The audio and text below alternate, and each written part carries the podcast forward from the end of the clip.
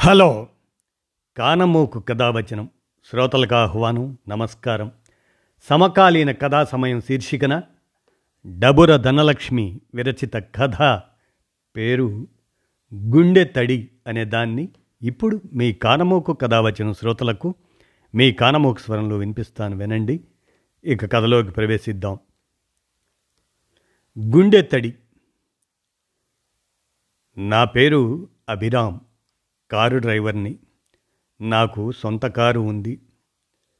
ఆ రోజు బెంగళూరు నుండి హైదరాబాదుకు బాడుగకు నా కారులో తిరుగు ప్రయాణం. హైదరాబాదులో ఏదో పెద్ద కంపెనీ ఓనర్ శ్యామ్ ఆయన నా కారులో కూర్చున్నారు. మొదటి నుండి చాలా సీరియస్గా కూర్చున్నాడు. మాట వరసకు రెండుసార్లు పలకరించాను. ముక్తసరిగా సమాధానం ఇచ్చాడు. ఇది కొత్తేం కాదు. డబ్బున్నోళ్ళుగా ఆ మాత్రం జాగ్రత్తగా ఉంటారు. కొందరు డబ్బున్నోళ్ళు ఊరికే మాట్లాడితే అనవసర సమస్యలు వచ్చి ఇబ్బంది పడతాం అని వాళ్ళ అభిప్రాయం. నేను కూడా అంతే. నా హద్దుల్లో నేనుంటా. వాళ్ళు ఎంత డబ్బున్నోళ్ళైతే మనకేం? వాళ్ళకి వంగి వంగి నమస్కరించాల్సినంత మాత్రాన వాళ్ళ ఆస్తులేం మనకి రావు మనం నమస్కరించినంత మాత్రాన పోనీ డబ్బు లేని పేదోళ్ళను ఆప్యాయంగా పలకరించినంత మాత్రాన మన ఆస్తులేం వాళ్ళకి రాసివ్వం అనేది నా ఫిలాసఫీ. శాశ్వతం కానీ ఈ జీవితంలో అశాశ్వతమైన పరిచయాలు అనుకుంటూ నాలో నేనే నవ్వుకున్నాను. ప్రాణం విలువ తెలిసిన వాణ్ణి కాబట్టి మంచో చెడో నాకు నచ్చిన వాళ్ళని ప్రేమగా పలకరిస్తూ ఉంటా. అతను అదే శ్యామ్. ఆయన ఫోన్లో ఎవరితోనో మాట్లాడుతున్నాడు. శ్యామ్కు వాట్సప్ గ్రూప్లో ఏదో మెసేజ్ వచ్చిందట. ఎవరో ఎనిమిదేళ్ళ అబ్బాయికి క్యాన్సర్ అని సాయం చేయమని ఆ మెసేజ్ సారాంశం. శ్యామ్ తన స్నేహితుడైన ఆ వాట్సప్ గ్రూప్ అడ్మిన్తో ఫోన్లో మాట్లాడుతూ ఎందుకురా ఇలాంటి ఫేక్ న్యూస్లు ఫార్వర్డ్ చేస్తుంటావు? నెల క్రితం నువ్వు ఇలానే ఒకటి గురించి పోస్ట్ పెట్టావు. అతని తల్లికి అనారోగ్యం అని అయ్యో పాపం అంటూ కొంత సాయం చేశాం. గుర్తుందా? వారం క్రితం మా అమ్మాయి ఫ్రెండ్ బర్త్డే పార్టీకి వెళ్ళొస్తుంటే కారును ఆపి ఆకతాయిలు అల్లరి పెట్టారని పోలీస్ కేసు పెట్టాను. ఆ నలుగురిలో ఈ మన సాయం పొందిన వెధవని కూడా చూశా. నాకు రక్తం మరిగిపోయింది. ఇక ఈ బాబు సంగతి అంటావా? ఈ రోజుల్లో ఇలా కష్టం పేరు చెప్పి అడుక్కునేవారు ఎక్కువైపోయారు. అంత చిన్న బాబుకు క్యాన్సర్ అని ఆ బ్లడీ వరస్ట్ పేరెంట్స్ అలా అడుక్కోవటం ఎంత వరస్ట్గా ఉంది? అంతగా బిడ్డను కాపాడుకోలేకపోవటం ఎంత చేతకాంతనం చీప్ పీపుల్ సంపాదించిందంతా జల్సాగా తినటం తాగటానికి బతకడానికే ఖర్చు పెట్టేస్తారు. సంపాదించిన దానిలో రేపటి కోసం కొంత పొదుపు చేసుకుందామని ఆలోచనలు ఉండవు. రోజంతా కష్టపడి సంపాదించింది అంతా ఒక్క పూట్లో ఖర్చు పెట్టేస్తారు. ఏదైనా కష్టం వస్తే పేదోళ్ళం అంటూ అందరినీ అడుక్కుంటారు. ఇలా కష్టం వచ్చినప్పుడు తమకెవరూ సాయం చేయలేదని అందరిపై పడి ఏడుస్తుంటారు. ఇంకో విషయం చెప్పనా? ఈ దేశ రాజకీయాలు ఇంత అధ్వానంగా తయారవ్వడానికి కూడా ఈ పేదోళ్ళే కారణం. ఎలాగంటావా? వీళ్ళకు ఎలక్షన్లో డబ్బులు మందు పంచితే చాలు. మిగతా సమయాల్లో కనిపించని నీతి నిజాయితీ అప్పుడే పుట్టుకొచ్చి డబ్బు మందు పంచిన స్వార్థ నాయకులకు ఎక్కడలేని నిజాయితీతో ఓట్లేసి గెలిపిస్తారు. ఆనక ఆ నాయకులే వీళ్ళ పాలిట భస్మాసుర అవతారాలై వీళ్ళ భావితరాల భవిష్యత్తును కాలరాసేస్తారు. అంటూ ఇంకా ఏదో ఏదో మాట్లాడుతున్నాడు. అవతలి వైపు అతని స్నేహితుడు రే శ్యామ్ ఆపరా. నీకు నచ్చితే కొంత మనీ ఫోన్పే చెయ్యి. ఇష్టం లేకపోతే వదిలేయి అంటూ కాల్ కట్ చేసినట్టున్నాడు. నా మనసు గతంలోకి వెళ్ళింది. నా చిన్నప్పుడు నాన్న మెకానిక్ షాపులో పనిచేసేవాడు. నేను విపరీతమైన అల్లరి చేసేవాడిని. ఒక్కగానొక్క బిడ్డనని అమ్మకు గారాభం ఎక్కువ ఎంతో ప్రేమగా చూసేది. నాలో మొండితనం కూడా ఎక్కువ. నాన్న ఉదయం అనగా వెళితే ఏ చీకటి పడ్డాకో ఇంటికి చేరేవాడు. రోజంతా కష్టపడినా పూట గడవటం కష్టంగా ఉండేది. పండగలప్పుడు నా స్నేహితులందరూ కొత్త బట్టలు వేసుకునేవారు. నాకు కూడా కొత్త బట్టలు వేసుకోవాలనే పంతం ఎక్కువ. కానీ పూట గడవటమే కష్టంగా ఉండేది. అంతకు రెండేళ్ళ ముందు అందరూ ఉమ్మడి కుటుంబంలో ఉండి తర్వాత వేరుపడటంతో ఇంటికి పెద్ద కొడుకైన మా నాన్నపై అప్పుల భారం పడింది. ఇక ఆ అప్పు తీర్చడం కోసం నాన్న రాత్రింబవళ్ళు కష్టపడేవాడు. ఇవేవి తెలియని నేను నా మొండితనంతో అమ్మా నాన్నలను తెగ విసిగించేవాణ్ణి. నాన్న మెకానిక్ షాప్ మా ఇంటి నుండి పన్నెండు కిలోమీటర్ల దూరంలో ఉండేది. నాన్న ప్రతిరోజు ఉదయాన్నే సైకిల్ తొక్కుంటూ షాపుకు వెళ్ళి చీకటి పడ్డాక ఇంటికి వచ్చేవాడు. నాన్న ఇంటికి వచ్చే సమయానికి ప్రతిరోజు రాత్రి ఎదురు చూసేవాణ్ణి. నాన్న వీధిలోకి రాగానే సైకిల్ బెల్ మోగించేవాడు. ఆ శబ్దం వినగానే నా కళ్ళు మెరిసేవి. పరిగెత్తుకుంటూ నాన్నకు ఎదురెళ్ళేవాణ్ణి. నాన్న నన్ను చూడగానే తన కష్టమంతా మర్చిపోయేవాడు. నన్ను తన సైకిల్పై కూర్చోబెట్టుకొని రెండు వీధులు తిప్పి తీసుకొచ్చేవాడు. తర్వాత నాన్న కట్టెల పొయ్యి మీద అమ్మ కాచిన వేడి నీళ్ళతో స్నానం చేసేవాడు. చక్కగా కబుర్లతో భోంచేసి నిద్రపోయేవాళ్ళం.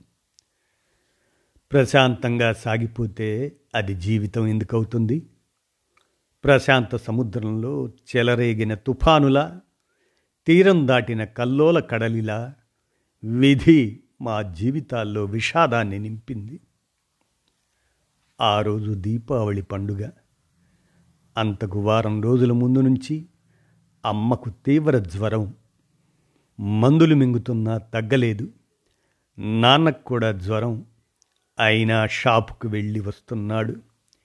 ఇవేమీ పట్టని నేను. పండగ రోజు అందరూ కొత్త బట్టలు వేసుకున్నారని నాకు లేవని ఏడ్చి గోల చేశాను.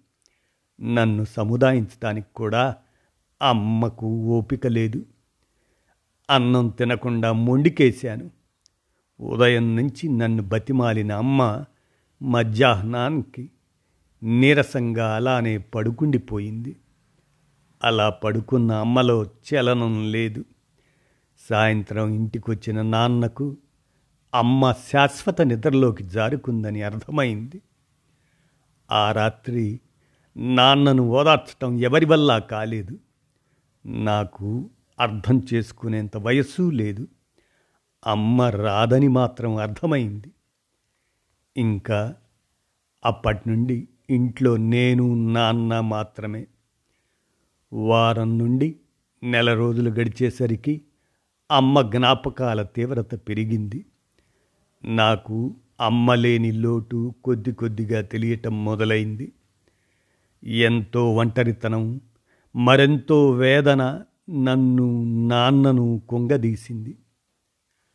అమ్మ విలువ తెలిసి అమ్మ ప్రేమ కోసం అలమటించిన రోజులెన్నో ఇంకోసారి అలగనని బాధ పెట్టనని తిరిగి రమ్మని చీకట్లో నిద్ర రాక నడిరాతిరి కూర్చుని ఏడ్చిన రోజులెన్నో నా జీవితంలో. అలాంటి సమయంలో మా నాన్న ఇంకో పెళ్ళి చేసుకోవటం ఆ సవతి తల్లి సరిగా చూడకపోవటం మా మేనమామ నన్ను తీసుకుపోయి పెద్ద చేశాడు. చదువు వంట పట్టలేదు మెకానిక్ పని నేర్చుకొని నన్నే ప్రాణంగా ప్రేమించే నా మేనమామ కూతురు సుజాతను పెళ్ళి చేసుకున్నాను. తాగుడు పేకాట లాంటి వ్యసనాలు స్నేహితుల సావాసంతో వచ్చేసాయి పని తక్కువ ఖర్చు ఎక్కువ ఎంతో మంచి మాటలు చెప్పి నన్ను మంచి దారిలో పెట్టేందుకు నా మేనమామ చేసిన ప్రయత్నాలు ఏవీ ఫలించలేదు. విపరీతమైన తాగుడు అలవాటైపోయింది. తాగి రోడ్డుపై ఎక్కడ పడితే అక్కడ పడిపోయేవాణ్ణి. ఇదే సమయంలో సుజాత గర్భవతి బాబు చరణ్ పుట్టాడు. బాబు పెరుగుతున్న బాధ్యత లేకుండానే ప్రవర్తించేవాణ్ణి. తాగొచ్చి సుజాతను విపరీతంగా కొట్టేవాణ్ణి. ఇలా ఉండగా ఒకసారి చరణ్ ఉన్నట్టుండి తీవ్రమైన అనారోగ్యం పాలయ్యాడు. చరణ్కు లుకేమియా ఫస్ట్ స్టేజ్ అని డాక్టర్లు చెప్పారు. మొదటిసారి నా జీవితంలో చేతులెత్తి మొక్కి ఆ భగవంతుని నా కొడుకుని కాపాడమని వేడుకున్నా. నాలో ఆలోచన మొదలైంది. అన్నేళ్ళ నా జీవితం నా కళ్ళ ముందు కదిలింది. రాతి లాంటి నా మనస్సు కరిగి కన్నీరైంది. ముక్కుపచ్చలారని నా బాబు రోజురోజుకి బరువు తగ్గుతూ అనారోగ్యం పాలవుతుంటే ఏం చేయాలో తోచలేదు. అప్పటికే నేను కుటుంబ బాధ్యతలను సరిగా పట్టించుకోక వ్యసనాలకు లోనై ఆర్థికంగా పేదరికం పాలయ్యా. అన్ని రోజుల నా అజ్ఞానానికి లోపలే కుమిలిపోయా. మరోవైపు బాబు పడే వేదన చూడలేకపోయా. ఎందరినో చేయి చాచి అడిగా. వాళ్ళు చేసే వందో వెయ్యో నా చిన్ని తండ్రిని కాపాడలేదని తెలుసుకున్నా. అప్పుడే ఒక స్వచ్ఛంద సంస్థ బాబుకు వైద్యాన్ని చేయించడానికి ముందుకొచ్చింది. సంస్థ అధ్యక్షుడు ఆనంద్ ఓ సాధారణ స్కూల్ టీచర్. అతనికి ఉన్న ఉన్నత పరిచయాలు తెలిసిన ఉన్నతోద్యోగులు చరణ్కు సంబంధించిన ఫోటోలు హాస్పిటల్ టెస్టులు బిల్లులు చూసి చెలించిపోయారు. ప్రభుత్వ సహాయం అందేలా చూశారు. తమకు తోచిన సాయం చేసి ట్రీట్మెంట్ చేయించారు. చూస్తుండగానే బాబు కోలుకొని ఆరోగ్యవంతుడైనాడు. నాలో కూడా చాలా మార్పు. కోపంను తగ్గించుకున్న అత్తమామల పట్ల గౌరవాన్ని పెంచుకున్న నా సుజాతలో నా పట్ల ఉన్న అంతులేని ప్రేమను చూశా. నా వల్ల బాధపడిన అందరికీ నా మారిన మంచి ప్రవర్తనతో చెప్పకనే క్షమాపణలు చెప్పేశా. సుజాతను కొట్టకపోవడం ఇంట్లో గొడవలు లేకపోవడంతో చరణ్లో సంతోషం రెట్టింపయింది. నా జీవితం ఓ సినిమా కథలా అనిపించింది. నన్ను చూసిన అందరిలో నా ప్రవర్తన ఇంతలా మారిందని ఆశ్చర్యం. తాగుడు పూర్తిగా మానలేకపోయా. అందుకే ఎప్పుడో ఒకసారి అతి తక్కువ మోతాదులో తీసుకుంటున్నా. ఇంకో రెండేళ్ళకు పూర్తిగా మానేస్తాను. చరణ్ చిరకాల కోరిక నేను సొంతంగా కారు కొనడం కొన్నాళ్ళకు ఫైనాన్స్లో కారు కొన్నా. ఆ రోజు కారు హారం వినగానే వేగంగా ఇంట్లోంచి బయటకు వచ్చాడు పన్నెండేళ్ళ చరణ్. వావ్ డాడీ కొత్త కారు చాలా బాగుంది. మనదేనా డాడీ? అంటున్న వాడి కళ్ళల్లో నాకు ఎంతో ఇష్టమైన మెరుపు. అవును చెర్రి మనదే బాగుందా? రా ఇలా కూర్చో అనగానే ఒక్క నిమిషం డాడీ అంటూ ఇంట్లోకి పరుగుని వెళ్ళి నా శ్రీమతి సుజాత చేయి పట్టుకొని తీసుకువచ్చాడు. పండగ రోజు వంటగదిలో గారెలు వేస్తున్నదల్లా వచ్చి నన్ను చిరునవ్వుతో చూస్తూ చాలా బాగుంది బావా అంది. త్వరగా చేతులు శుభ్రం చేసుకునిరా అలా చరణ్తో కలిసి గుడికి వెళ్ళి పూజ చేయించుకొద్దాం అన్నాను. తను త్వరగా స్టవ్ ఆఫ్ చేసి ఇంటి డోర్ లాక్ చేసి వచ్చి నా పక్క సీట్లో కూర్చుంది. మా మధ్య చెర్రిగాడు నా బొగ్గపై ముద్దు పెడుతూ కారు నడుపుతున్న నన్ను ఇంకా కారును మార్చి మార్చి అపురూపంగా చూస్తున్నాడు చెర్రి. మా ఇద్దరిని తదేకంగా చూస్తూ చిరునవ్వుతో నా భార్య సుజాత. ఏంటే దిష్టి పెడుతున్నావా? నాకు నా బిడ్డకు? అన్నాను మీసం మెలిస్తూ. నా దిష్టేం తగలదు బావా. అలా నా చూపులకు అంతటి శక్తే ఉంటే నా బిడ్డకు నా ఆయుష్ కూడా ఇచ్చేస్తా బావా. అంది. తన కళ్ళల్లో దైన్యం. ఎంత కష్టాన్ని దాటింది. ఒక చేత్తో స్టీరింగ్ పట్టుకొని ఇంకో చేత్తో తన భుజం చుట్టూ చెయ్యి వేసి దగ్గరగా లాక్కున్న నా స్పర్శలో ఏం కాదు అన్న ధైర్యం. చటుక్కున టాపిక్ మార్చి నానా చెర్రీలు ఇంకా ఏం కావాలో చెప్పు అన్నాను. డాడీ ఐస్ క్రీం కావాలి. ఎన్ని రోజులైందో తిని కొనిస్తావా? అన్నాడు. వద్దనలేను కాబట్టి చూద్దాంలేనా చూద్దాంలే నాన్న అంటుండగా గుడి వచ్చేసింది. గుడికి వెళ్ళి పూజ చేయించుకొని ఇంటికి తిరిగి వచ్చే దారిలోనే నిద్రపోయిన చరణ్ను చూడగానే ఇద్దరి కనులు కన్నీటితో నిండిపోయి గుండె భారంగా మారింది. బాబు నుదుటిపై ముద్దు పెట్టి వెక్కి వెక్కి ఏడుస్తున్న సుజాతను ఓదారుస్తూ దీనంగా చూస్తుండిపోయాను. అయిపోయింది. అదో కష్టకాలం. ఆ కష్టం రావడం వల్లే మన జీవితంలో సుఖాల విలువ తెలిసింది సుజీ అంటూ హత్తుకున్నా. కొన్ని రోజులకు మా నాన్నను కలిశా. మా మధ్య మునుపటి అనుబంధం చిగురించింది. నాన్నలో సంతోషం ఈ విషయాలన్నీ కళ్ళ ముందు కదిలాయి. దారిలో భోజనానికి కారు ఆపినప్పుడు శ్యామ్ గారితో సార్ మీకు వాట్సాప్ గ్రూప్లో మెసేజ్ వచ్చిన అకౌంట్కు నా వంతు బాధ్యతగా వెయ్యి రూపాయలు ఇవ్వదలిచాను సార్.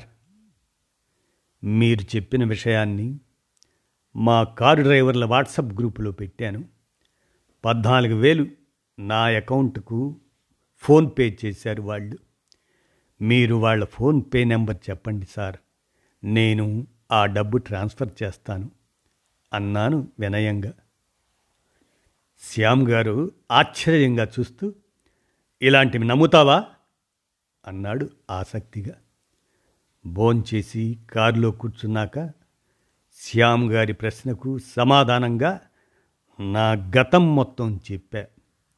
చివరగా సార్ నా విషయంలో కూడా అందరూ అలానే ఇదేదో మామూలు విషయంలే అన్నట్లు తీసిపడేసుంటే నా చిన్నారి చరణ్ నాకు దక్కేవాడు కాదు. చరణ్కి ఏమైనా అయ్యుంటే నా సుజాత కూడా నాకు దక్కేది కాదు. ఈ విషయంలో ఓ సాధారణ స్కూల్ టీచర్ ఆనంద్ గారు తన సంస్థ ద్వారా సాయం చేసి నా బిడ్డకు ప్రాణభిక్ష పెట్టడం వల్లే నా బాబు ఆరోగ్యంగా కోలుకున్నాడు. ఈరోజు నేను ప్రయోజకునిగా మారి నా కుటుంబాన్ని అందమైన చిన్న ప్రపంచంగా మార్చుకొని సమాజం పట్ల ఒక సానుకూల దృక్పథాన్ని పెంపొందించుకున్నాను సార్ అన్నాను. శ్యామ్ గారు చిరునవ్వుతో అభినందించారు. ఆ రోజు ఆ ప్రయాణం అలసట లేకుండా సాగింది. నాలుగు నెలల తర్వాత నా మొబైల్కు వాట్సప్ నోటిఫికేషన్. అందులో కోలుకున్న బాబు కుటుంబంతో శ్యామ్ గారు ఆయన స్నేహితుల ఫోటో. అప్పుడు గుర్తొచ్చింది శ్యామ్ గారు వెళ్ళేటప్పుడు నా నెంబర్ తీసుకున్నారు. నమస్కారం ఎమోజీని పంపాను. ఆ బాబును చూస్తుంటే నీళ్ళు నిండిన కళ్ళతో ఉబికి వచ్చిన నా గుండె తడి సమాజం పట్ల నా సానుకూల దృక్పథానికి ప్రతీక ఇదండి. గుండె తడి అనేటువంటి ఈ కథనం. డబుర ధనలక్ష్మి వీరు స్కూల్ అసిస్టెంట్. అన్నమయ్య హిందూపురం. వారు రచించిన ఈ కథను మీ కానమోకు కథావచనం సమకాలీన కథా సమయం శీర్షికన వినిపించాను. విన్నారుగా? ధన్యవాదాలు.